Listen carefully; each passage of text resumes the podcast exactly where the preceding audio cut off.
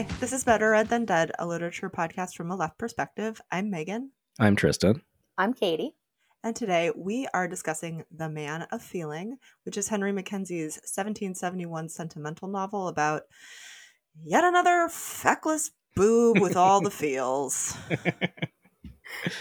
So, Tristan, why The Man of Feeling?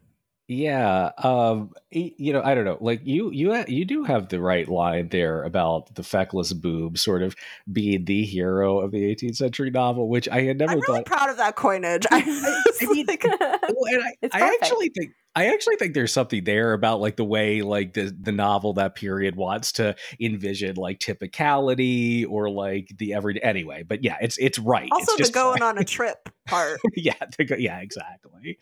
Yeah, so why did I make you guys read this book? Well, it absolutely slaps. I love it so much. I first read it about a decade ago in coursework for my PhD and thought it was just amazingly, but unintentionally hilarious. I have to say, on rereading, I think it's much smarter than I did when I read it in like 2009 or 2010, because it seems to me now just to be much more aware of the critique of its own genre that it encodes. Like a lot of the stuff that is funny, it's like, yeah, it's supposed to be funny. It's not that it's, you know, funny in spite of itself or, or because it's being dumb or whatever. So, yeah, and why else did I think it would be good to talk about this? Partially because we discuss sentimentality a lot, you know, and a lot uh, on the show and how the American context, and the sentimental novel is famously said. Bread and butter. Yeah, it is like at the end of the 19th century. It, it absolutely is. And it's, uh, you know, the sentimental novel is like famously central to abolitionist discourse. Also, as Katie has told us, pro slavery discourse, and how some really important people like Melville and Richard Wright really took the sentimental tradition to task for its political limitations, as in feeling bad or making someone feel bad or having to go cry about something is not meaningful political action and and yes, by the way, again, pro slavery writers used it too. So it's not like whatever politic it has just points in one good direction. It, it doesn't. no, Um, Tristan, things are either good or bad. Well, I mean, you know, especially novelistic style. Yes. there's a, there's an unfortunate, uh, I guess, proclivity in some left uh, cultural critique to kind of think in those terms, which is obnoxious. But we we don't do that on this show. This is good, and this makes you a counter-revolutionary. Yeah, exactly. Yeah, yes, there there is daylight between you know fucking uh, working class hero and counter revolutionary. But yeah, I mean the sentimental novel in Britain though, like you know, it, it's uh, a hundred years before that when it, it gets going, middle of the 18th century, and it was both hugely popular and subject to many of the same critiques as it would be in the U.S. So like when I first read this, and like for the last decade, my line on Henry Mackenzie until now had been that Laurence Sterne's A Sentimental Journey is the smart satire of the genre, whereas Mackenzie is just like the balls out. I'm going to make you cry until you puke sentimental novel on crack. uh, and like that's why it reads so goofy to us in 2021. But I don't know. Maybe it's I just know a lot more about the period I study than I did uh, back then. But I, uh, yeah, I, I think that this novel knows we're always right up against the ridiculous at the very least, uh, which is cool. And I can't wait to hear what you guys think of this fucking weird dumbass book. I mean, I'm excited that I think we can probably have it both ways. You know, it's like if it's serious, it's this, and if it's like Yeah. hilarious, it's this. Yeah, and, and I and I think that like the smart things you can say about it work regardless of how like intentional you want to think that is, you know. I think the important thing is that in all the funny parts that we take a good amount of time to explain the jokes. People Yes, like yeah. that. Yeah, yeah, yeah, yeah. People Yeah, love it. yeah. So, um, Katie, why'd you want to read it? Oh, reread it, probably, right? This is like a still unsettled question. I think I was supposed to read it and just fucked off and never did, is like my conclusion here. Um, Ah, or if it's more, if it's typical grad school, it's like I skimmed, I read the first chapter and then I zipped through it. did I read it? Yes. I read it. if anyone asks, it's been read.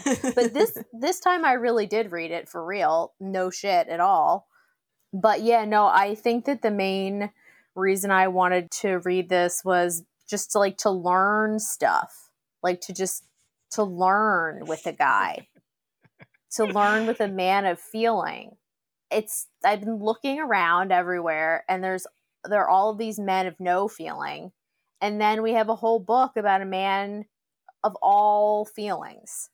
And so I think I think they're in short supply, and we want to make sure that when we encounter one, we know what to do. So I was in part looking for some techniques there.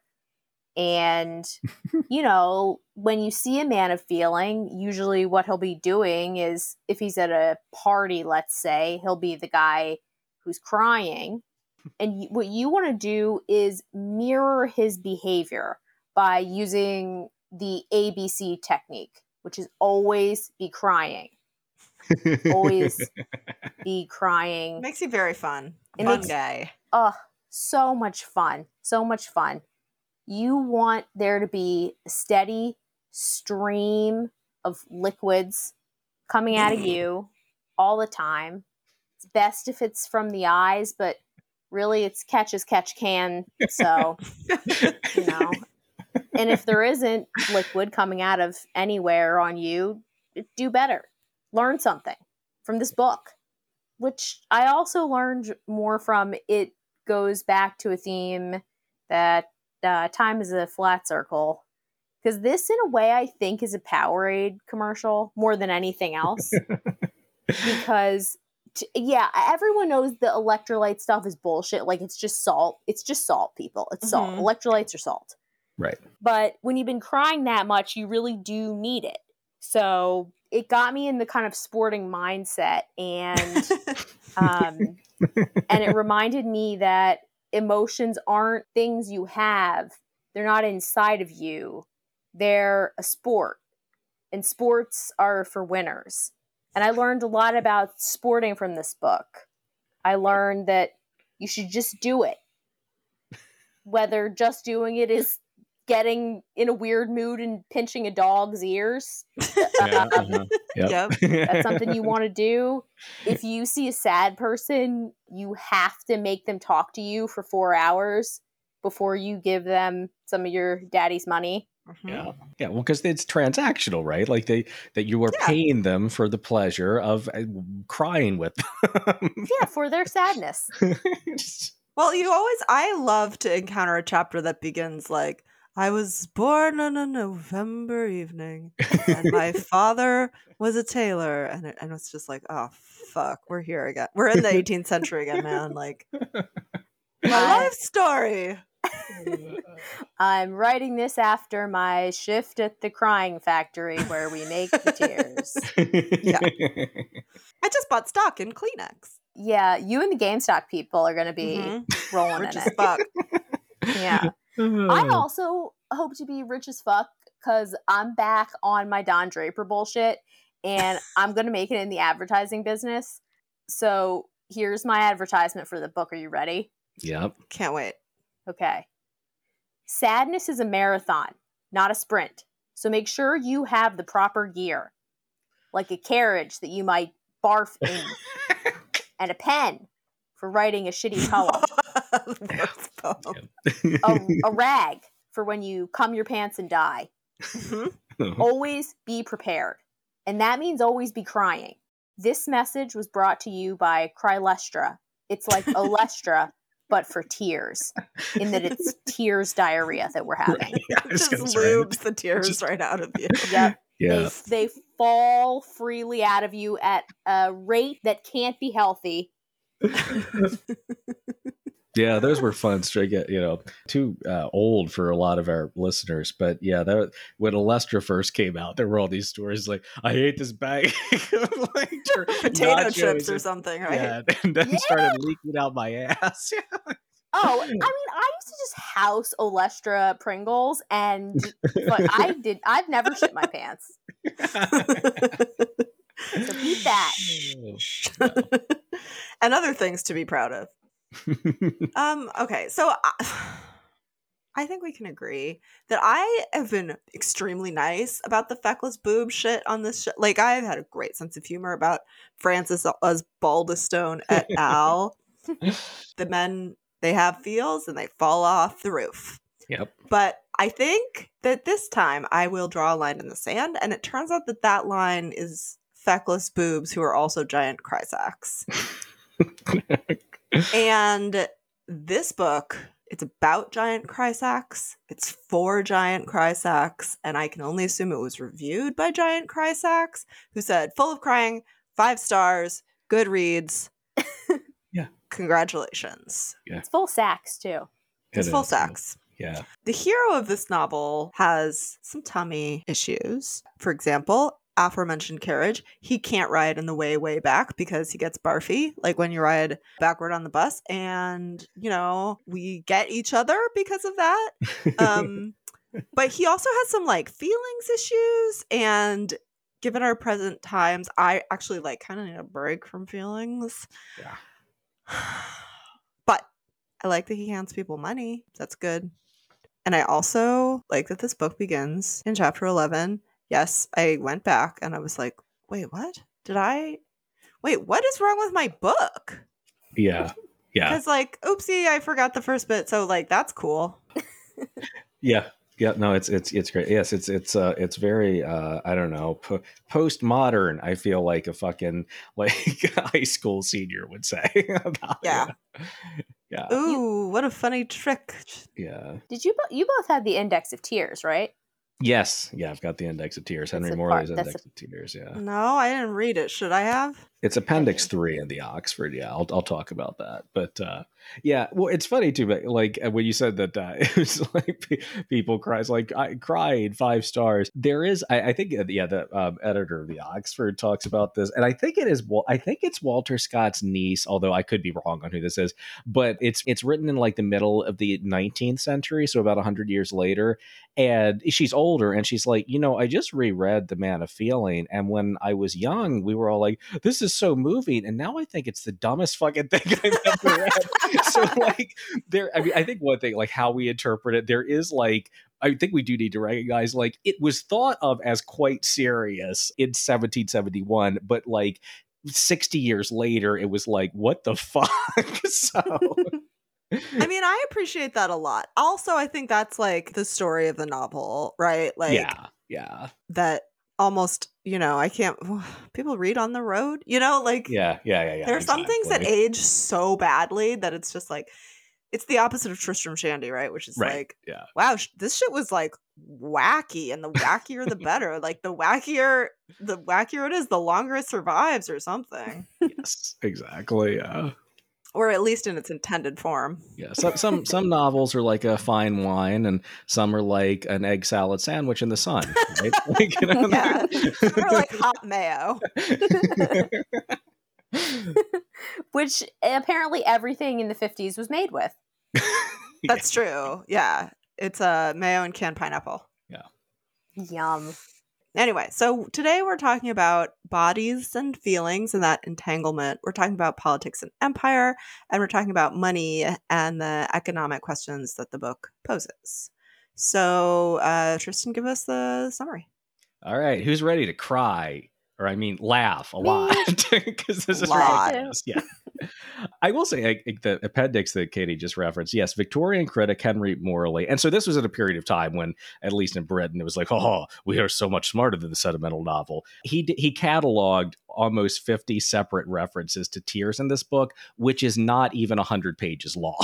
so yeah. yeah, but multiple. I love how the people who are like, the we're doing the realist novel, all of them are 800 pages, so we're going to shit on yeah, right. the 18th century. yeah exactly yeah so uh, I, I, i'll start with that form of weirdness of the book uh, that megan mentioned uh, you know it, it is quite strange and i think that strangeness is saying some things about what mackenzie wants to explore vis-a-vis the sentimental and if any of our dear listeners are still harboring ideas that novels were like square and normy you know realism linear plots until the 20th century uh, and we're not disabused of, of that idea by tristram shandy fanny hill really anything i've talked about on this show uh, maybe this will come as a surprise. So, our protagonist is this dude named Harley, uh, who is the man of feeling of the title. He's gentleman class, though at the periphery of the, of the gentlemanliness, and he's just a guy who has big feels, man. Like he feel, yeah, he feels deeply. You know, he's a very sensitive guy. Uh, but Harley isn't the author. Uh, the the author presumably is a character who is introduced only as the ghost who we are told by whoever the fuck is, I mean, well, Henry Mackenzie, but whoever Henry Mackenzie is asking us to envision writing this, quote, a grave, oddish kind of man, boarded at a farmer's in this parish. He never frequented any of the clubs hereabouts, yet for all he used to walk a night, he was as gentle as a lamb at times. So, like, um, you know, both goth and emo, I guess. a, a cry, a cry ghost. yeah. Tristan, if you the end of that quote is th- about how gentle he is when he's playing with all the kids, and it's like this guy seems really weird. yes. Let's Yeah, yeah, yeah. play with the kids. Yeah, no, you're right. I I left that out. You're right, which I feel like is kind of an important detail. But yes, it is. Yes, it's because he's he's playing with the kids and how how sweet that looks. Even though he's like this creepy weirdo who walks and you know in the middle of the night through the countryside. Like yeah, and and so like I want to underscore that like who who is the author uh, because I think that sense of remove and and not fitting in with society in some way, like both the ghost and Harley, is central to the sentimental hero as Mackenzie sketches it. You know, they're like yeah, because Like so the ghost doesn't fit in. Neither does this guy that he wrote this life history of, and so that's something to think about. But wait, I haven't even told you who is like putting this together. It's not from the ghost, although he did write this. Uh, rather, we have an editor who is reassembling the ghost fragmentary narrative about Harley. And why is it in fragments? Well, it's because a curate, who is a low ranking priest of the Church of England, who hunts with this editor guy, has been using it as gun wadding, like for his, his musket.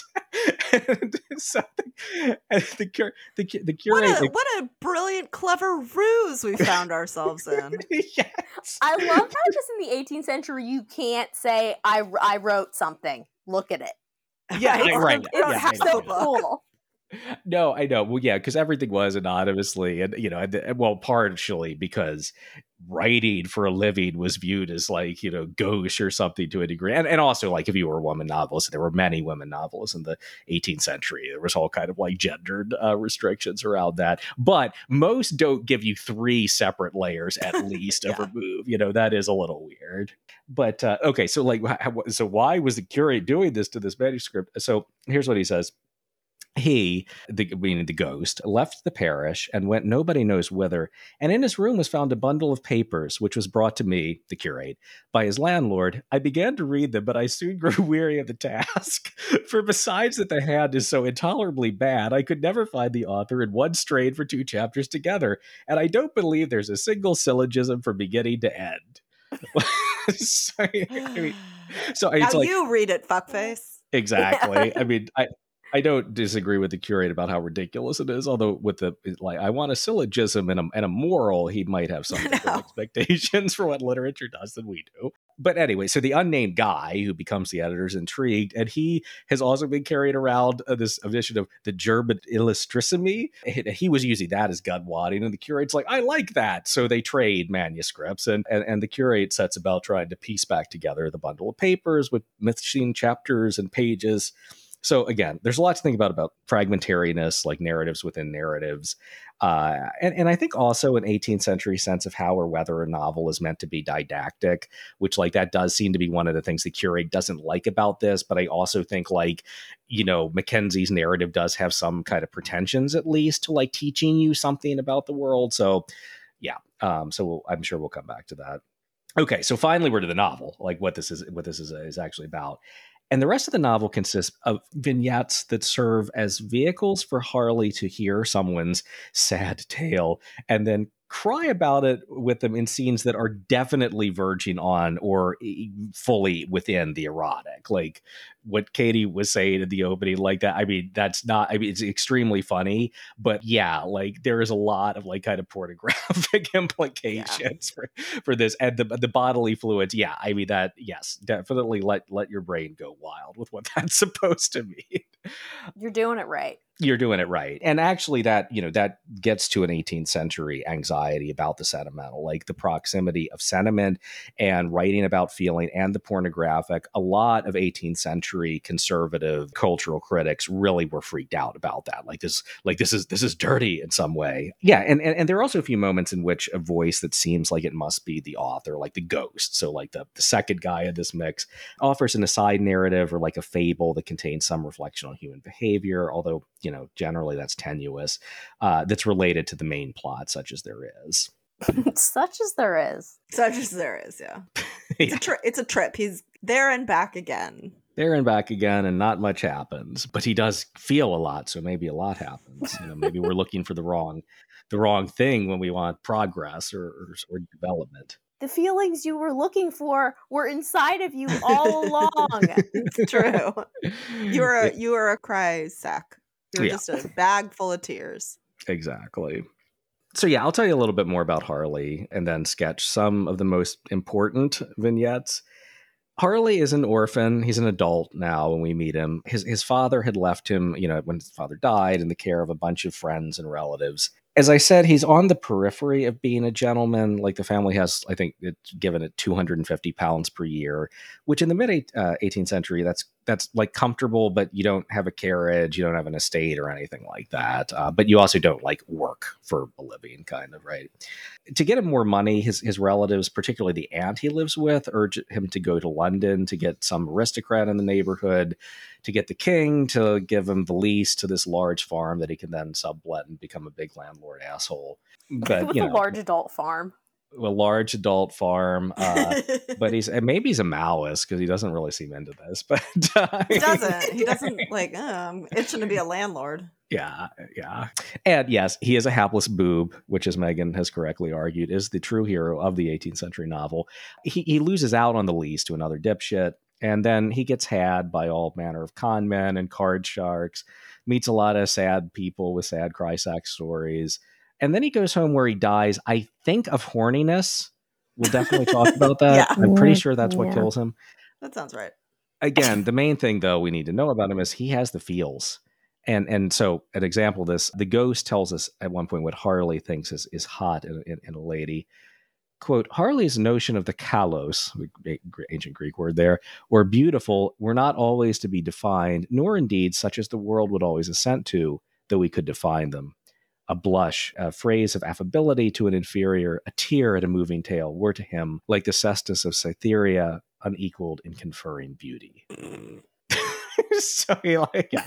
Scaney said, you want to attract the man of feeling, you got you got to put on those tears, you know. Yep. Um, It's yeah. so good to just be like, what I like in a woman is if she's crying, if she's a little bit nice, and if she looks like she's gonna barf.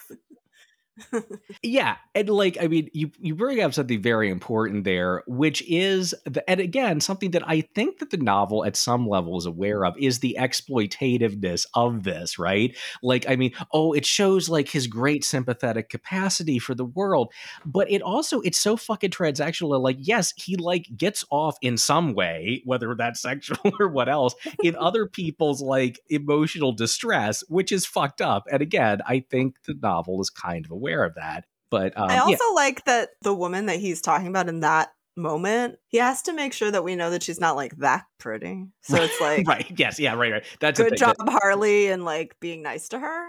All of it's like her. yeah. yeah, yeah, yeah, yeah. Is she funny? Well, yeah, Yeah. she she may she, she she may not you know not not have the beauty that the world would always ascend to, but she can cry really well, so that that makes up for a lot. I know what the fuck, right? There's a lid for every pot full of tears. Her complexion was mellowed into a paleness, which certainly took from her beauty. Like, Yeah, yeah, right, right, right, right. Her yeah, but skin pa- but but made her look a little icky. It, yes, and and well, she's pale, so sickly. Perhaps there's some tragedy to be had there, or you know. like- Ooh, Uh, maybe she'll die, or maybe I'll die, or ooh. or she or she can't get a tan, and that's tragic in and of itself, right? We could cry into each other's hair. So, some other things to know about Harley. He's super trusting of people, although he also believes in physiognomy, which is this 18th century fixation that you can read someone's character by the details of their face. It has some like relationship to like phrenology of the of the 19th century, but the novel thinks this is ridiculous. It basically thinks this leads uh, Harley astray all the time, or if it doesn't lead him astray, it's purely by chance. Like I think the novel's fairly clear about that. That uh, that Harley th- wants this to mean something that it does not, in fact, in the world mean. Those card sharks look awfully friendly. Yeah, that's the thing. He's like, oh, this this gentleman looks so nice, and then he takes him for all of his money. Yeah, exactly. so yeah, right. Like at, at, you know, to, exactly to that. In addition to losing out on the lease because of his feckless boobery, he loses all of his field trip money because he can't stop getting caught.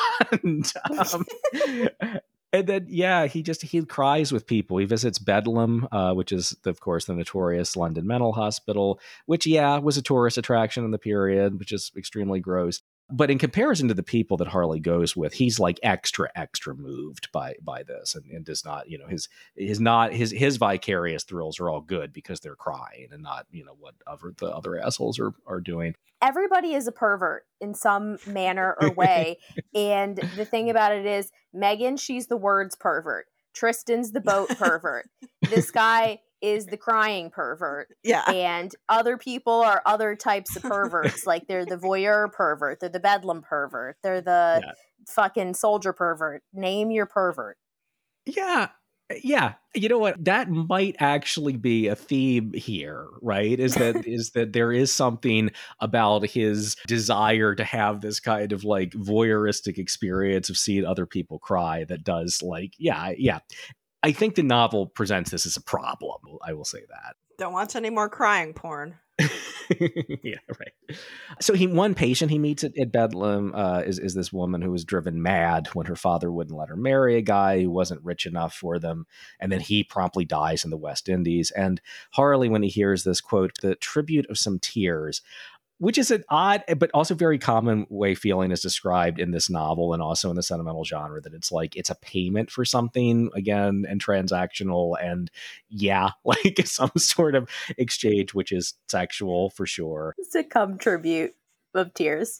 Yeah this is amazing. This next thing I'm going to tell you about is amazing, and it is also one of those moments that indicates to me like that the novel is in on the joke. So Harley goes to the bro- the, the, chapter is called "The Man of Feeling in a Brothel." So he goes to the brothel, and Mackenzie, right? I mean, who the ghost, whoever the fuck, but yeah, McHenry Mackenzie said, tells us from what impulse he did this. We do not mean to inquire, as it has been against our nature to search for motives where bad ones are to be found.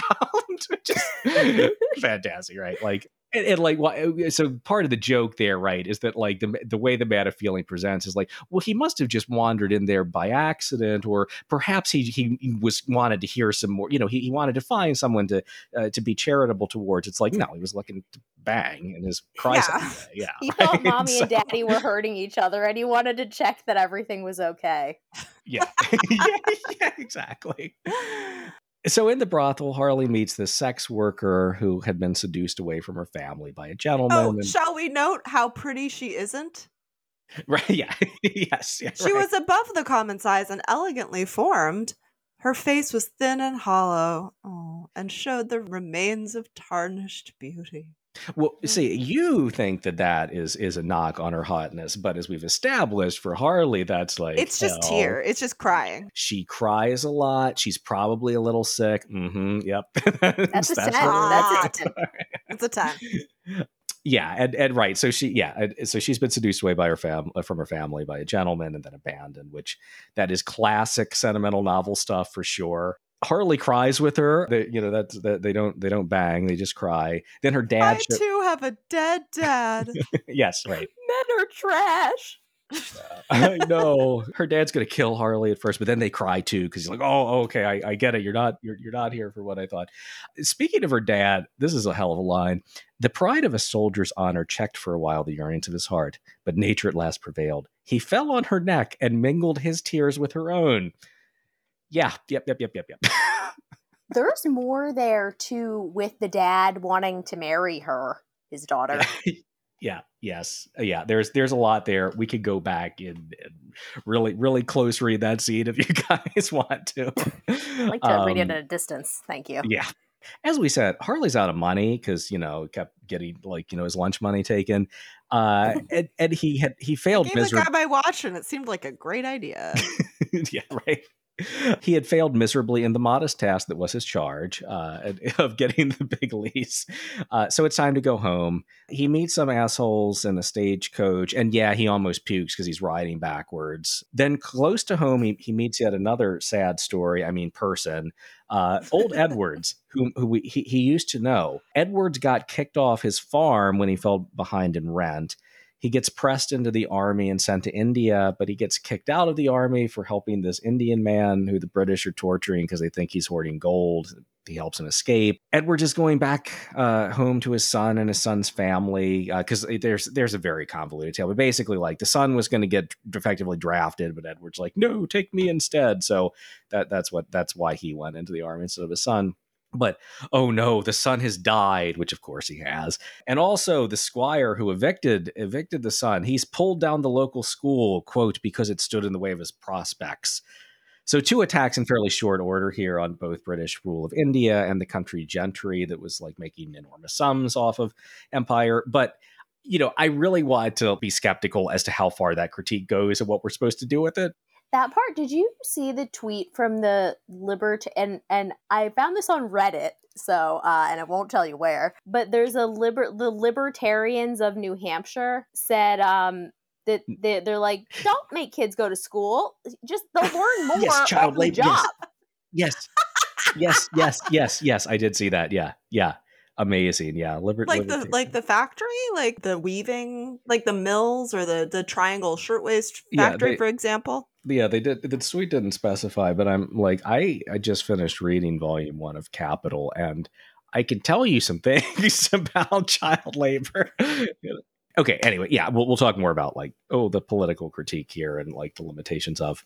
Finally, last scene, Harley is back home and he's dying because of course he's fucking dying. How else would you expect this to end, right? But why is he he's dying? Looking a little consumptive. No, that's pink. Yeah, no, pale. Yeah, pale. Yes, a little pale, a little uh, like with the the opposite, the opposite, sallow, the opposite segment. Yeah, right. Uh, wan, right. W- oh yeah. Why is he dying? Horniness? No, no, no. He he got some fever from Edwards but this sudden illness is closely tied uh, to other passages that talk about how he basically feels too acutely to tell the woman he's in love with uh, that he's in love with her. So she gets engaged to this rich asshole. But really, I think this is a Beth March situation where he's just like too good, psychopathic, and pale for this world, much like the people that he's attracted to. Anyway, the woman he's hot for, Miss Watson, she comes to visit him he tells her he's dying, which is funny because his doctors were just like, "Oh, you're getting better. You're not dying." He's like, "No, I'm dying." Sir, I can, I have, I can feel it. Yeah, he he can. Feel yeah, well, he's the man of feeling, right? I'm the man uh, of. I can feel it. so he tells Miss Watson he's dying. She she's sad. And then we get the funniest. Sorry, I meant saddest. I did mean saddest. I swear. You're sick. Death scene of the of the 18th century. He seized her by the hand. Languid color reddened his cheek. A smile brightened faintly in his eye. As he gazed on her, it grew dim, it fixed, it closed. He sighed and fell back on his seat. Miss Watson screamed at the sight. His aunt and servants rushed into the room. They found them lying motionless together. His physician happened to call at that instant. Every art was tried to recover them. With Miss Watson, they succeeded, but Harley was gone forever. The end. You mean the chapter entitled "He Sees Miss Walton and is Happy"? Yes, yes, Miss Walton. Oh, right, Miss Walton. I've been calling her Miss Watson, but yes. I'm trying so hard not to make the squirting joke that I want to. but Tristan has to send us out on. We get another one. We get a repeat. We get Edwards to come in and cry his guts out.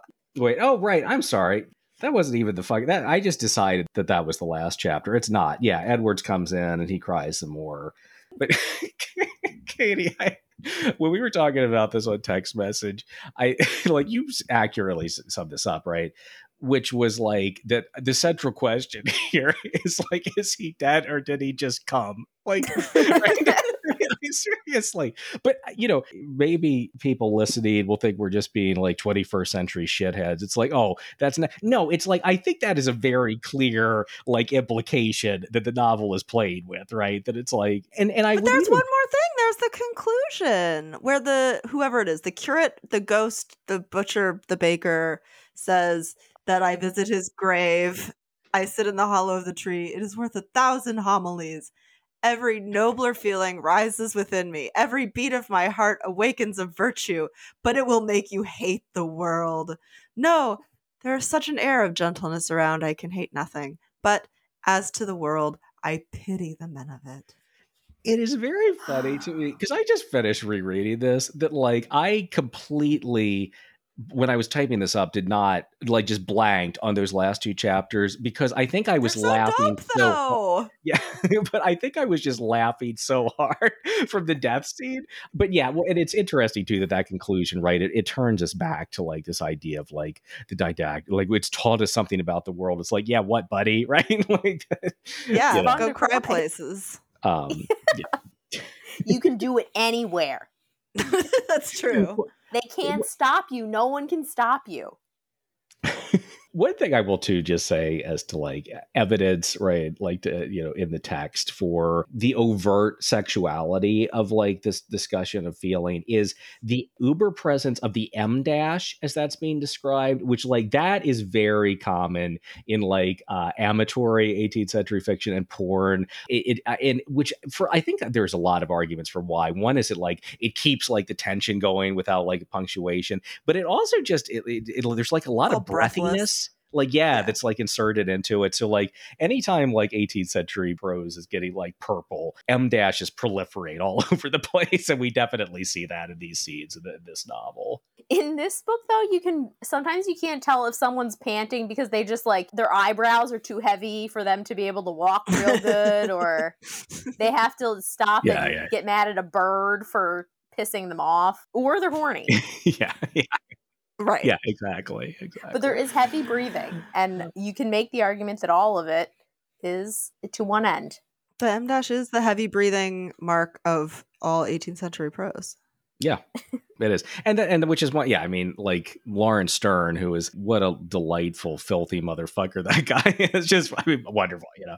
But he, like, yeah, I mean, Tristram Shandy, which is an extremely dirty book, is is like it is fucking M dash central. So, uh, Tristan, do the context for us, please. Sure. So I'll, I'll mainly do a little refresher on the sentimental novel tradition, which we talked about a bit. I think the last time we talked about it was probably Tristram Shandy. But just a couple brief things about Henry Mackenzie, since I don't think that's a name you're likely to have heard if you're not an 18th century dork. He was Scottish. He's born in Edinburgh, lived a, a, a long life. He was born in 1745, which is the, the year of the last Jacobite rebellion in Scotland, um, to 1831, which is kind of crazy because I mean, yeah, like that, that that's quite right. You know, he, he lived in the basically almost the Victorian period, and he was, you know, uh, born at a time when kind of like Britain as a thing was still sort of being hammered out. And yeah, like he lived through the formation of Britain as pretty much the the global imperial hegemon and also Scotland's emergence is a central part of all that, like as a financial center, and industrial center. The Scottish Enlightenment is happening. Uh, you know, Mackenzie was alive when Hume and Adam Smith and Adam Ferguson were all active. And also, Scotland is a central part of British literary culture. So Mackenzie was a lawyer and a government official, which is basically what the entire Scottish bourgeoisie of the period was. That was like that. You, you could be a doctor too. Those those were the jobs.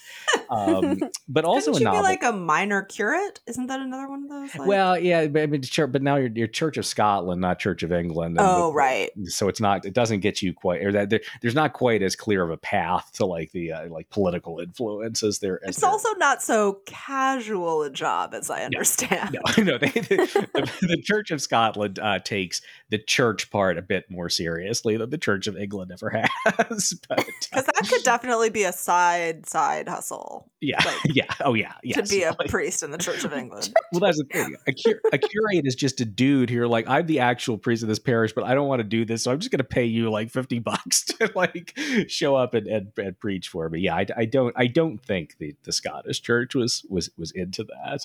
Okay, just f- follow me on this for one second. I'm sorry, Yeah, but yeah. what we need to do, I love this idea and I'm all about entrepreneurship right now. So I think we need to make an app that gets you a guy from the Church of England or Church of Scotland, whatever, to like come to you on demand and you it has to be called Goober because they're all going to be huge fucking goobers Yeah, and also you go. God. so it works on a lot of levels. And I think this is call me whoever wants to. Um, Program your app. Yeah. Yeah. but yeah, so in addition to like having the official like Scottish bourgeoisie job, uh, Mackenzie was a novelist and, and a journalist, and he was a big enough deal that Walter Scott dedicated his first novel, Waverley, in 1814, to quote our Scottish Addison, Henry Mackenzie, which is a reference to the 17th and 18th century journalist and editor Joseph Addison, who had like an enormous influence over English print culture a century earlier. So he was a big deal, um, even though we don't like no one knows who he was today. But okay, so why the fuck uh, is this weird ass book uh, one that I made you guys read? As we have said, uh, the sentimental novel is a transatlantic literary genre and form. And to recap a bit, I and I really encourage you if you're interested in this to go back and listen to our episodes on Tristram Shandy, Benito Cereno, Native Son, uh, Little Women, uh, probably some others too. But all, all, of that gives you a pretty good history of both the sentimental novel and its critiques. We're saving Uncle Tom's Cabin for after I leave the show and a half. yeah. For after we have a, we all have a huge falling out. For after the schism. Right, right. And yeah, so the sentimental novel is all about producing intense feeling in the reader. In the American heyday, it's in the antebellum period, where it was, uh, again, used by both abolitionist writers who wanted to deploy emotion and sympathy to drive political action, ending slavery, and, you know, as Katie has told us, pro slavery writers who either wanted to reform the system, like that's fucking possible, a nicer way of owning people, like what the fuck, like it's ridiculous. Um, yeah, do that, but nice yeah, exactly. Like what the fuck? Or cast the slave owners like this benevolent patriarch, uh, like just monumentally gross. But the first appearance of the sentimental is in Britain, uh, at least in the, the kind of English uh, language tradition, in the middle of the 18th century.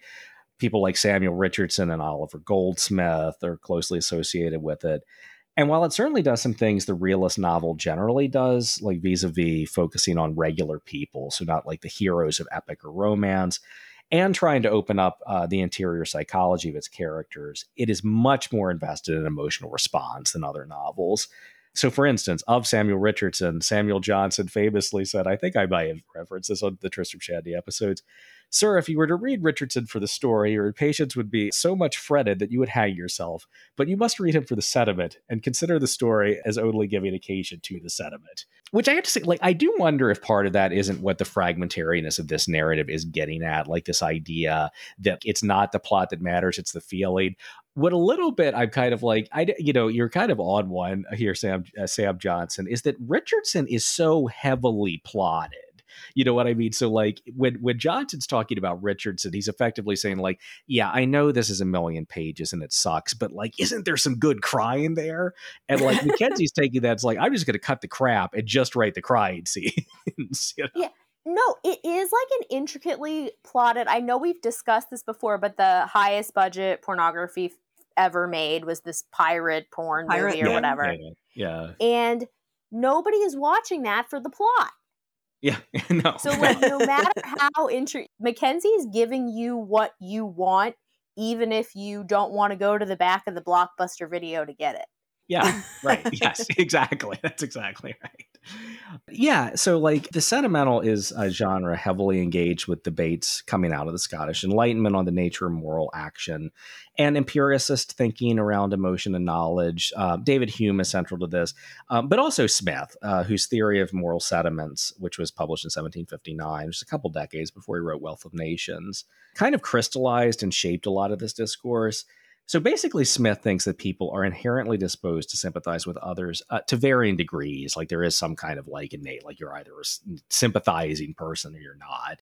But like we have this effectively because it feels good to do so, to have an emotional response, particularly when the root cause of the emotion is at some remove, right? So, say our friend loses his house our house is just fine. So we have no physical threat or discomfort affecting us, but we get to have that vicarious grief or anxiety for our friend, and that like turns us on or something like that. You know, like in addition to like us feeling like good people, we we we get to feel sad, but in a safe way or something like that.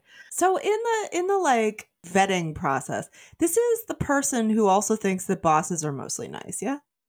You mean Smith is this guy? Yeah. I.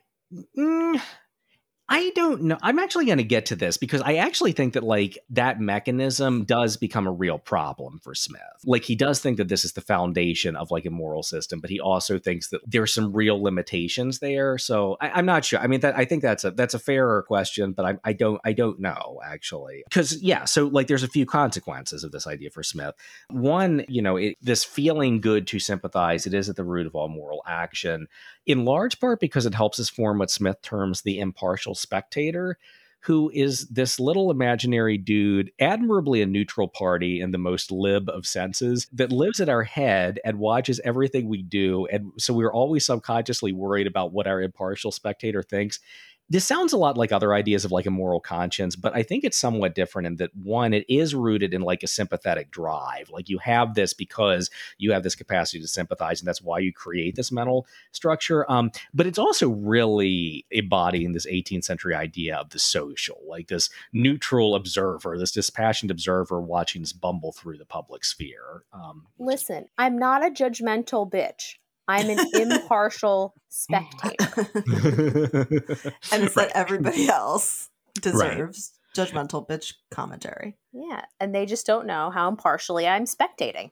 Well, and the whole idea of the impartial too, like that that's that's not taking a side. That does imply that there's some universal kind of moral standard that it has reference to. Although that's weird because I think like part of what Smith is doing here is like, okay, like let's create a moral system that doesn't depend on theology or this kind right, of like stable God figure. So it's kind of weird that it still does have this like sort of universal standard that could be applied that things could be applied to. But it doesn't sound like it sounds like he's doing it in so nice a, in a nice enough way that somebody wouldn't be like, "How dare you say there's no God?" And he's like, "No, there's a moral. Con-. Yeah, you know oh, what yeah, I'm saying? Yeah, like, like it, yeah, he's not he's not doing like the new atheist or anything like that. But yes, it, he is trying to get to a a stable moral system that is not like theological in, in, in nature. Yeah, uh, but uh, you know, part of what the sentimental do- novel does is absolutely didactic. It, it teaches readers to have the right kind of sympathetic response in that kind of Smithian sense but there was a lot of social and cultural anxiety about it. For one thing, is it possible to feel too much? And I think this is a big question Mackenzie asks, right? Like, you don't mind dying. Yeah, yeah, he dies at the end of it, like because he feels too much, and or, you know, or whatever. Like, and his desire for that leaves him kind of incapable of navigating the world like he gets conned all the time. Is there something pornographic about all the crying and emotional exchanges of fluid? We've said yes uh, and you could read a ton of great scholarship on that from people like janet todd and john mullan. But even in Smith, there's already an idea of sharp limitations to sympathy and the impartial spectator as the foundation of a moral system.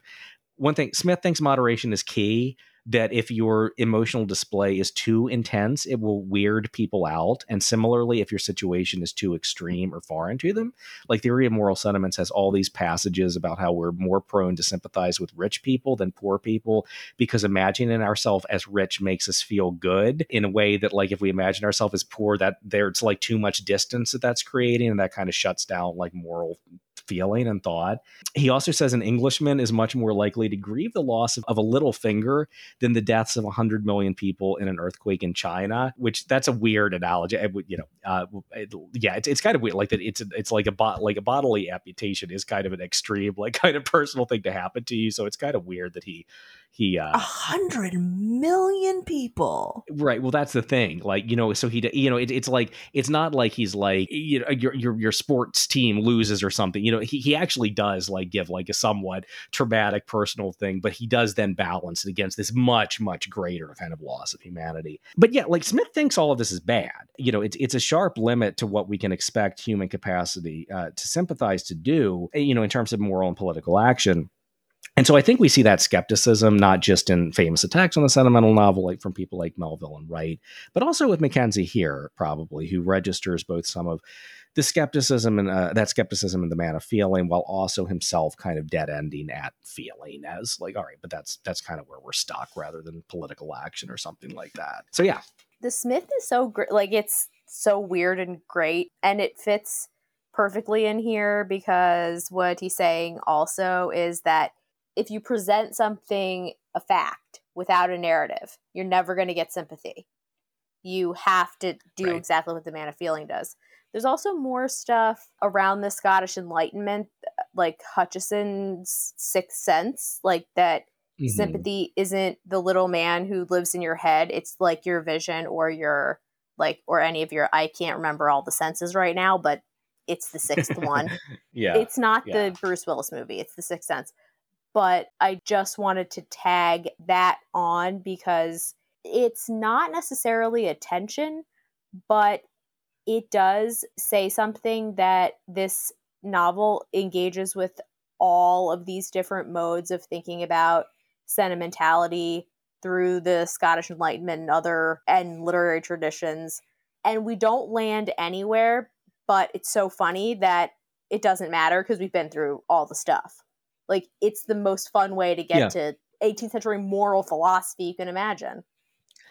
Yeah, no, definitely. Well, and and the other thing too, like the the, the other big um, sort of outgrowth of the Scottish Enlightenment, and not just the Scottish Enlightenment. I mean, you know, this is a big sort of philosophical movement. Is the idea of empiricism, you know, which I think pretty much like, is there anyone from the Scottish Enlightenment who's not an empiricist? I don't really think so. Um, and and and yeah, empiricism again, it's like the idea that everything you know comes through a sensory experience and from without. Like it, it, it is like a physical experience of the world that then begins to build up this sort of knowledge base. And like Megan, I know you had kind of like noted all of the like, yeah, people having tummy aches or like people are too pale or now so they're many blushing tummy aches in this book. it's throughout. Yeah, it really is. And and I do wonder if the reason a book that is so invested in like these crying scenes also wants to tell us, yeah, who's feeling a little queasy in the carriage and who's like super pale or who, you know, whatever, is because like those two the discourse of like feeling is like kind of inseparable from theories of the body as well. I mean, is that would you do? You, I mean, do you think that's right, Katie? I, I I think you've you've thought a lot more about um, this aspect of it than than I think I have. I do think that you have to think about the two things together, both because there are the physical manifestations of stuff in sympathy. Like there's proof. The tears are not just a it commingling to be friends and fun together, but it's also showing that actually there's a physical manifestation of my sadness for you. I mean, people can mm-hmm. fake cry, but also Not in this book, they can't. Yeah, uh-uh. yeah, no, no one's Yeah. fake crying. There's also this mirroring thing, right? Like if somebody cries, you cry, and look, and that and it's important to like you're not going to cry like anyone in the book is going to cry because you're not crying with anyone. But also Right. what's going on is like looking in a mirror is not an experience of the social but often in sentimental novels it starts to it gets to look that way like if we Yeah. both are just looking at each other crying then we're having a connection like Right. that we're feeling something together And apparently, it can even be absorbed in a slightly different way. So, like, one of the parts, Tristan, that you're talking about, there's like an early version of it where he sets he sets out on his journey, and the servant who serves his family, or it's it's another one of those like Game of Thrones situations where somebody took him in as an orphan, and uh, he remained in their service, and he tells Harley as Harley is leaving that like I've been told as how London is a sad place. He was choked with the thought, and his benediction could not be heard. But it shall be heard, honest Peter, where these tears will add to its energy. And then, like, Harley goes to get breakfast, and he was like, My tummy hurt because I had too many feelings in it. yeah. Yeah. Yeah. Yeah.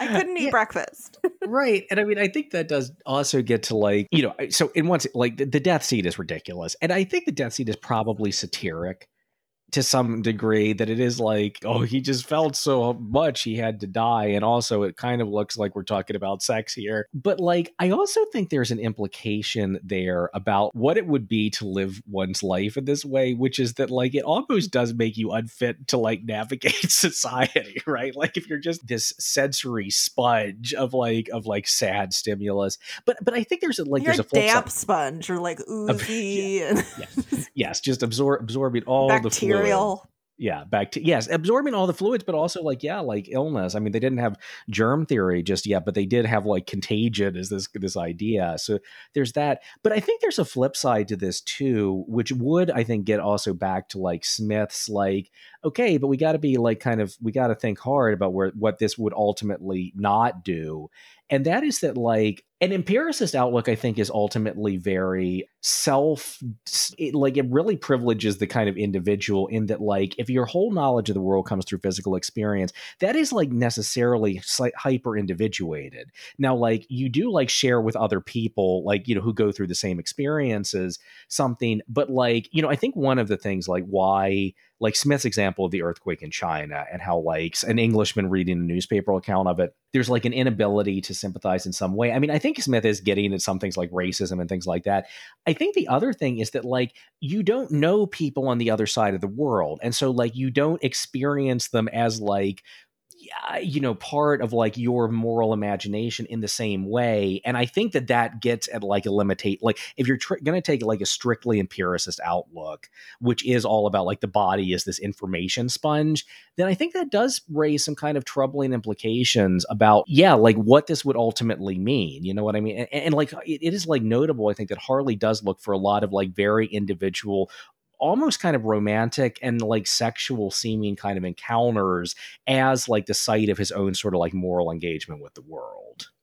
Yeah, and the way he looks for them is really mechanical. He's yes. like a yeah, heat seeking, he's a tear seeking missile. and Yeah. that's and that's I think the thing is in part the education and embodiedness stuff comes together because you have to like educate yourself to have spontaneous flows of feeling, hmm which is then therefore not, you've always been laying the groundwork for it. And then there's the sincerity problem, which is a different matter altogether, I guess. But in this book, there's no, like, you don't really have that many vicarious experiences of sadness because this guy is such a, a dipshit. And so it's like, Yeah.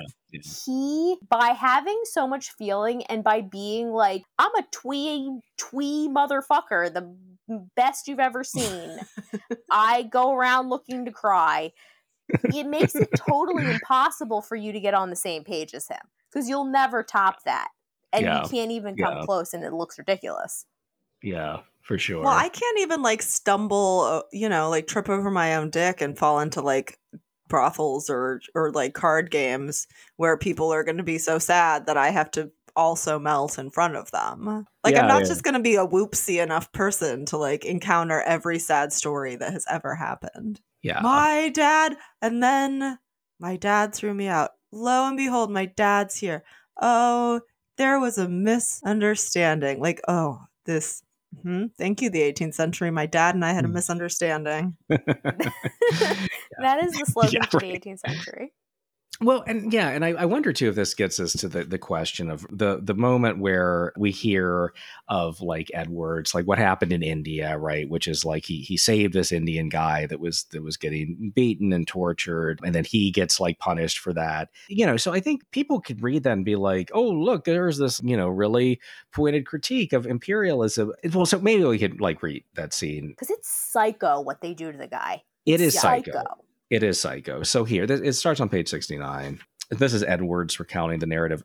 Amongst our prisoners was an old Indian whom some of our officers supposed to have a treasure hidden somewhere, which is no uncommon practice in that country. They pressed him to discover it.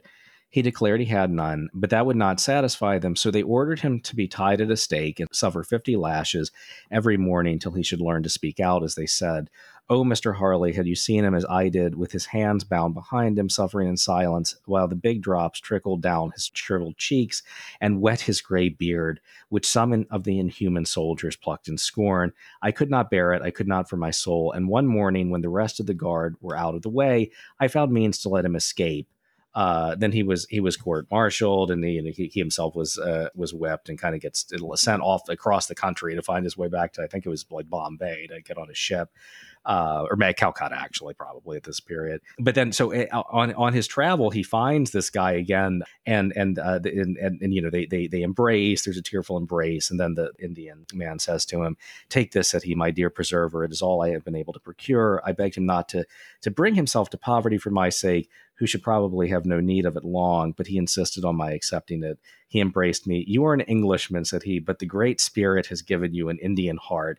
May he bear up the weight of your old age and blunt the arrow that brings it rest. Man, there's a lot going on in this Eh, scene. boy, but- boy, boy. That does feel actually very Uncle Tom's Cabin for me, though, like in the sense that that really grotesque description of physical injury is Mhm. like one of the avenues that we have into the sort of like maximizing our sentimental yes. production. N- Yeah, no, yes. I, I think Yeah. so. Oh, and also too that I mean what's what's being described is really gruesome violence, but what we want to focus on is that the guy was crying like during you know like and that's you know which that in and of itself is like eh, the the weird economy around like what what kinds of feelings are sort of like legible or something is yeah And it's having borne witness to that gruesome violence too, right? It's his like it's like the pledge of the Being there. again yeah It, it's also in this case not that it's just violent, which it is grotesquely, but it's also that it's sadistic. Like they're Yeah. they're mocking him and do, and they're plucking his beard hairs, and that's like that. And the scene stands out as also just like incredibly sick.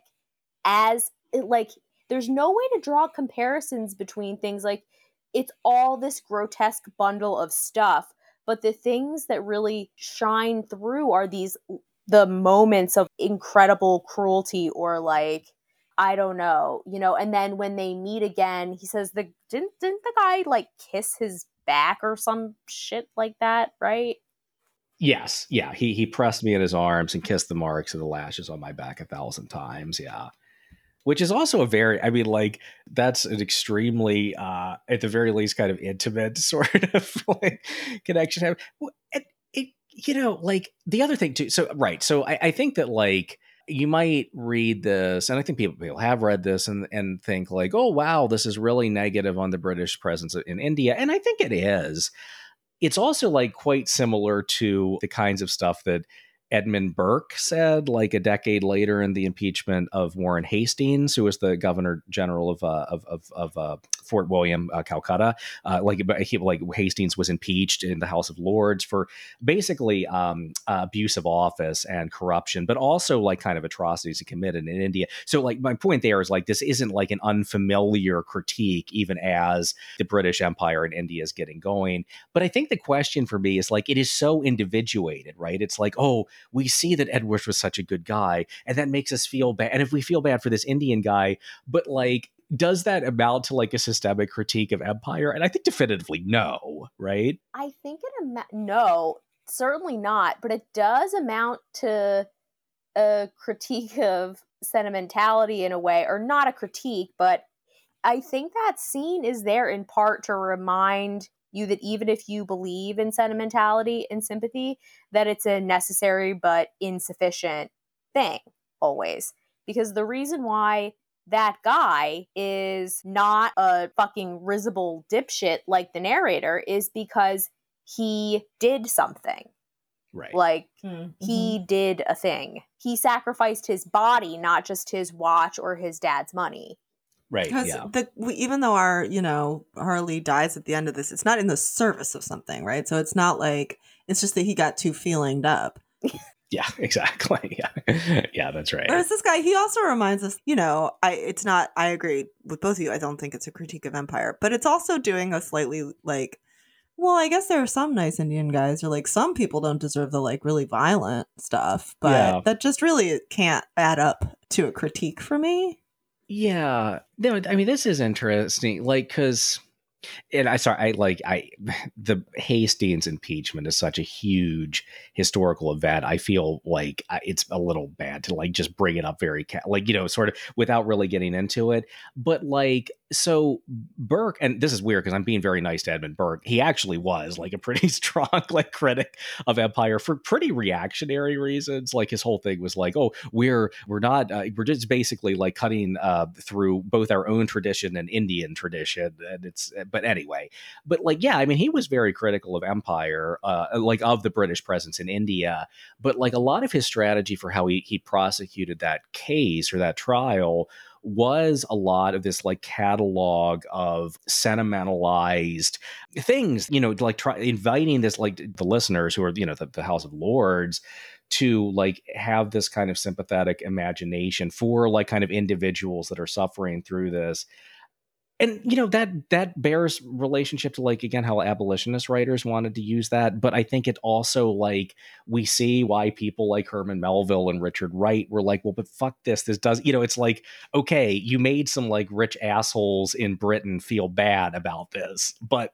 you know i guess my question is like how aware the novel is of that own its limitation and, and i'm not sure i like i do think this novel is very aware of a lot of like the bullshit around sentimentality but like what it wants us to think of this scene i'm i'm really not i don't know. I really don't know what i think. On the point about burke and the trial strategy and making this giant catalog of sympathetic events it takes two to tango on that. And so when you're playing the sympathy game you have to have people who are you can take by surprise or who are sympathetic already. So if somebody decides mm-hmm. they're not hearing you, they're not believing you, they're they're going to do some kind of whatever mental gymnastics necessary to not let it in. It's not like we're all the man of feeling. People do harden their hearts, like not to say it in the cheesiest manner possible, but you can do that. And this book is always playing with that tension mm. that some of this stuff is some of the stories in the book are genuinely tragic if you ignore how funny it is, eh, but yes. you don't want yeah. to. Yeah. Yeah. And and that right. And and that is like I mean, to whatever extent like Harley's over sympathy makes him unfit for the world. I think that yeah, the obverse of that is that a lot of people won't like yeah we'll like you know uh, like oh, the hardened heart idea right but like so so it's like there is like there's like this weird balancing act of like you get too trapped in a feeling pit and then you basically can't do anything but then like if you don't feel at all then like you're basically this fucking monster you know and i and i which and that's smithian too right that like there's a right way there's like a right level of feeling and you feel too much that's bad but if you don't feel enough that's also bad i wonder too if it's like our register we register it differently depending on like how much mackenzie's doing a trope because mm-hmm. like the woman in the brothel is like I, well now i've actually read a lot of 18th century novels yeah. but like even a person who didn't hadn't read a lot of them was like i've seen this scene 70 fucking times you yeah. know like yeah. that bit is like he's doing a thing we've all seen before but that's not true of every single version right like riding backwards in a cab i think is like not is very relatable, but not yeah, like something yeah. we've seen. And so like he actually does a couple different genres of like sentimental affectation, but yeah. so that is an open question for me too. Yeah. Do we connect more with some than with others? Are we supposed to? I can't help but think, Tristan, that like when he's doing bits, doing tropes, that he knows that we're gonna be like, all right, yeah.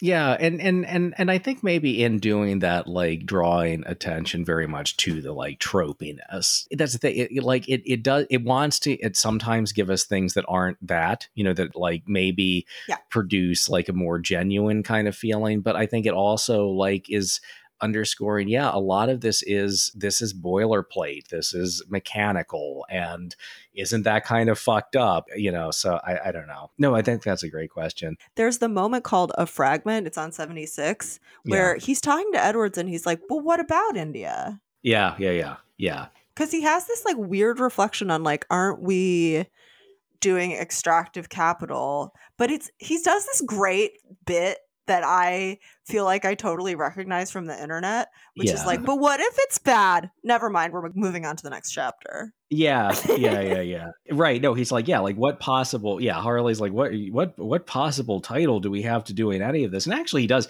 This is very much like what Burke would say in the 1780s, which makes me mm-hmm. wonder, like, what Burke kind of ripped off any of Mackenzie for his his uh, his kind of speeches. Um, he may very well have, but but yeah, like, but but but Edward hears him out. He's like, your maxims, Mister Harley, are certainly right. I am not capable of arguing with you, but I imagine there are great temptations. Uh, there are great temptations and a great degree of riches, which is no easy matter to resist. Uh, which is kind of a little bit was like, well, yeah, it's bad, but I mean, you know. Like, But if you could go get money, wouldn't you go get money? Although it's a weird thing to post to Harley, who keeps charmingly, as far as I'm concerned, keeps throwing money at people. yeah, and, and I Even think, though and- he's like, he does like this weird, um, like neocon moment where he's like, "But what if they didn't work for it?" And he's like, "Oh, never mind." Yeah, he does have those all the time. He has those little intrusive, like they get in the way of his having a good time, feeling sympathy. Yeah, it's fucking lib, right? Like it's that Mhm. like we No- no, it totally is, yeah. the bad problem, but we also have to be pragmatic about the world. I think that like yeah, one of the one of the reasons why I love talking about this novel is I think it's a really active question how it is like posing that as a critique right? That it's like the way of thinking about the world that i'm giving you here is sharply limited and that's a problem or to what extent it just sort of like accepts that problem as the base conditions of the world and i i still don't fucking know. I mean i think you could argue that a lot of different ways actually I mean, it can't pursue it so far as to make a claim, right? So it has to be No. like, "I'm just asking questions." yeah You know, it is like- it is very asky questions kind of thing yeah but i mean it's certain like it knows that fucking death scene is funny like it, i am convinced of that like it knows that is hilarious Or it wouldn't have the two chapters afterwards that are like, and then somebody else came in and fainted, and then Yeah. somebody else came in and cried, Yeah. and then somebody else was like, by his grave, I felt Yeah. tears and joy. yeah yeah The way you know he knows it's funny is that Miss Walton doesn't die. yeah yeah yeah right, right, and they poke her. They're like, "Oh, you're Ye- fine." It's but you can't poke the other guy. Because it wasn't that fucking serious. Yeah, Right, that's right, true.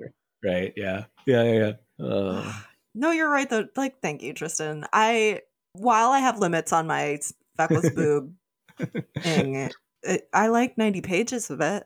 Yeah yeah yeah no it's yeah it, it, it- this was fun i i uh, i have wanted to revisit this novel for a long time so This was awesome. This Okay, was- Katie, what are we what are we playing though? All right, our game today is it's called Coming or Going, and it relates to what we discussed earlier, which is that it can be difficult to tell whether, in fact, what is going on is that um, someone is busting a nut or whether they are meeting their maker. So, with that said, I have some death scenes here, some of my very favorite death scenes. And what I want to know from you is are they coming or going? And there is a right answer, and you got to pick one.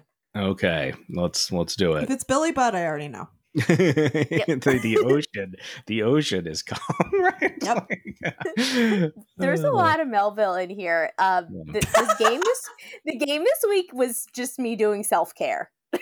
okay yeah, By yeah. going back through Melville. Yeah. Okay. So first we have Moby Dick. There's a hint in the name. I won't tell you what it is. Uh, But this is Captain Ahab. He's hunted the whale. He's about to. There's about to be two deaths: the whale and Ahab. And what Ahab says is, "Oh, now I feel my topmost greatness lies in my topmost grief. Ho ho! From all your furthest bounds, pour ye now in, ye bold billows of my whole foregone life, and top this one piled comber of my death. Toward thee I roll, thou all destroying but unconquering whale. To the last I grapple with thee. From hell's heart I stab at thee. For hate's sake I spit my last breath at thee. He's a spitter. Sink all coffins and all hearses to one common pool, and since neither can be mine, let me tow to pieces while still chasing thee, though tied to thee, thou damned whale. Thus I give up the spear. Well, you can't give up the spear and also be coming, so going. right oh Hey. Huh. Oh man, that's a good point. Uh, my initial one was definitely coming. I don't know. Yeah, I'm gonna stick with that. But wait, wait, wait. I'm sorry. He tosses the spear. Is that is that the last? He says I let go it or something. Sorry. I he like- said he Yeah. says I give up the spear. Thus I give up the spear. Oh man. Um.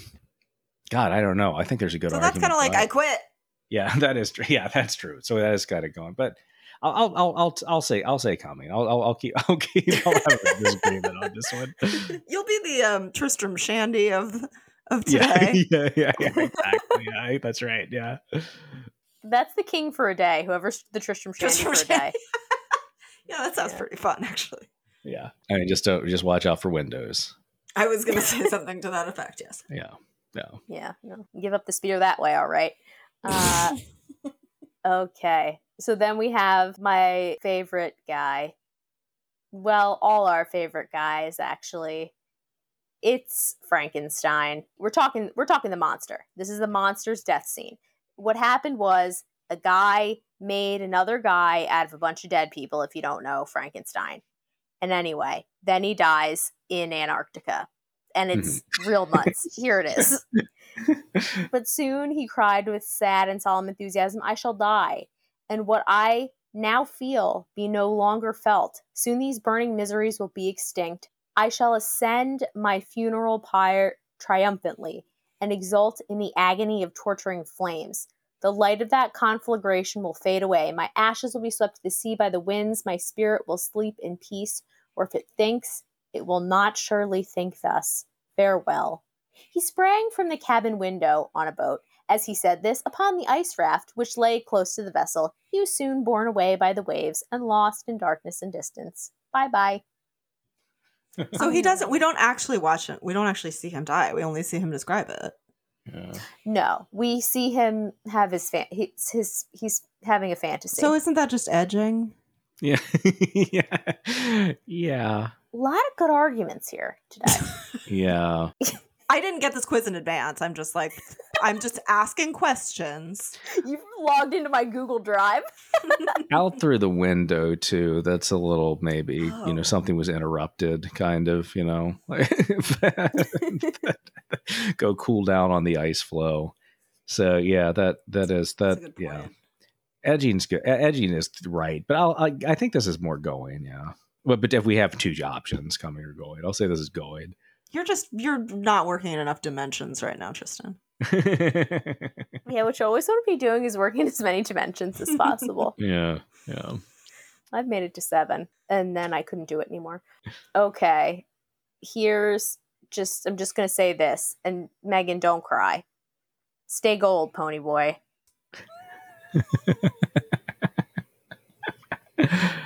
Oh, it's Johnny. What Yes. is the because it's definitely coming when it's Dolly, and I think it's going with Johnny.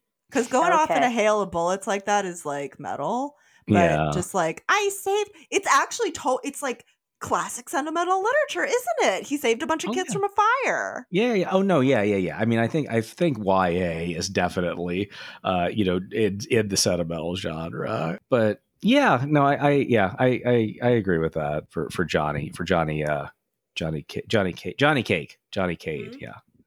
We got the outsiders, and we got see is he coming or going? Going. Coming in. Yeah. Because we Going. found another, uh, we have found another exemplar for coming in Yeah. that book. Yeah. Okay, so he's gotcha. So Yeah. he's so And- We someone's we have, to- coming. we and have both, right? And that's true in Moby Dick too. But like yeah. this And- one is the going. and also like Johnny's death is just horrible. you know, like I mean, there's it, it, it's it's it's very it's yeah, it's sad and not not in not in a way that I think you know raises eyebrows or anything like that. So Billy Budd truly is the singularity here. It's like both. yeah, Yes. I do have Billy Budd. I was gonna do Arthur Dimmesdale's death scene, but let's just Coming. let's just fuck it up with more Melville. yeah, It's co- yeah, that's coming. yeah, But uh here's Billy Budd's death scene. In case anyone hasn't heard it, this is a public service. yeah. okay, so he's being hanged. He's being hanged for punching a guy to death. yeah. Just know that. S- and a single punch. I just want to like just you know bring us back. Just In like his pretend be there. A Yeah. single punch in the forehead, not in the jaw, not in the nose, like dunk, like yeah, yeah, He punches a Disney villain right in the head. yeah, He can take Jake and Logan Paul at once. yeah. um, without volition, as it were, as if indeed the ship's populace were but the vehicles of some vocal current electric with one voice from alow and aloft came a resonant, sympathetic echo God bless Captain Vere. And in that instant, Billy alone must have been in their hearts, even as he was in their eyes. At the pronounced words and spontaneous echo that voluminously rebounded them, Captain Vere, either through stoic self control or a momentary semen retention or a momentary paralysis induced by emotional shock, stood erectly rigid Mhm. as a musket in the ship armor's rack. Mhm. The hull, deliberately recovering from the periodic roll to leeward, was just regaining an even keel when the last signal, a preconcerted dumb one, was given. At the same moment, it chanced that the vapory fleece hanging low in the east was shot through with a soft glory as of the fleece of the Lamb of God, seen in a mystical vision. And simultaneously, you don't see that every day, therewith watched the wedged mass of upturned faces.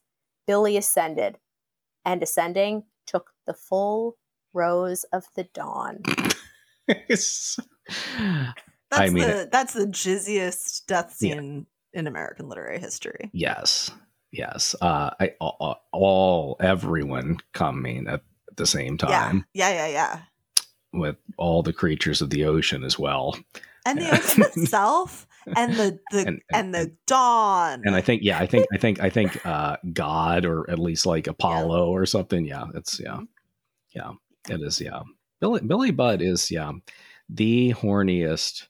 Well, Melville wrote a lot of books because I was going to say the horniest book in American literature, but uh, Pierre's horny in an upsetting way. Pierre is yeah, Pierre is a sister horny polycule triad thing. Yeah, I mean, Moby Dick is awfully horny. Moby Dick's very horny. The uh, the squeeze of the hand chapter, classic. Yeah, Yeah. the, uh, They're having a good ass time. So just by sheer fact of having they're all they're all coming. Because Yeah. if we learned one thing from this book, it's that when you're going, you're also coming. Yeah. So ergo, it's before to propter hoc, post hoc, you're coming. So it's all coming. So Tristan, you win by virtue of the more comings. okay. I would like to give an honorable mention to Megan because some of the justifications here were things I had not wrapped my mind around. I hadn't been in adequate dimensions. But I think that both of you achieved the glory that one usually only sees at the full rose of the dawn. I'm just saying that an article about edging a Frankenstein study is something I would read. yes, Something I me would too. write. I would read that. Yeah. Uh, thank you. You're a brilliant you. human woman. Uh, and this has been Better Ed Than Dead. You can find me on Twitter at Tuslersaurus, Tristan on Twitter at TJ Schweiger, Katie on Twitter at Katie Crywo. You can find the show on Twitter, Instagram, and Facebook at Better Ed Pod, and email us at betteredpodcast at gmail.com. But only if I don't know if I want to get emails on novels where people are coming or going. Do no, no, let's not. No. You just. Just don't, don't email us. Yeah, skip don't your- us. skip the week. Oh, email us if you cheated on the AP Lit exam and you l- used our show as your cheat sheet. yeah, I, we would. Yeah, we would really love to hear that for sure. That's yeah. what we want to know about. We want to know if you talked about the fail son in your AP Lit exam. Yep. So uh, our intro music is Lev Bronstein by the Redskins and used with their permission. Our logo is created by Jane Bonsack of JB Design and Content. Please rate, review, and subscribe. Next week we have Dune. It's a beast. And OMG, the much requested Great Gatsby is on deck right after that. So thanks, comrades.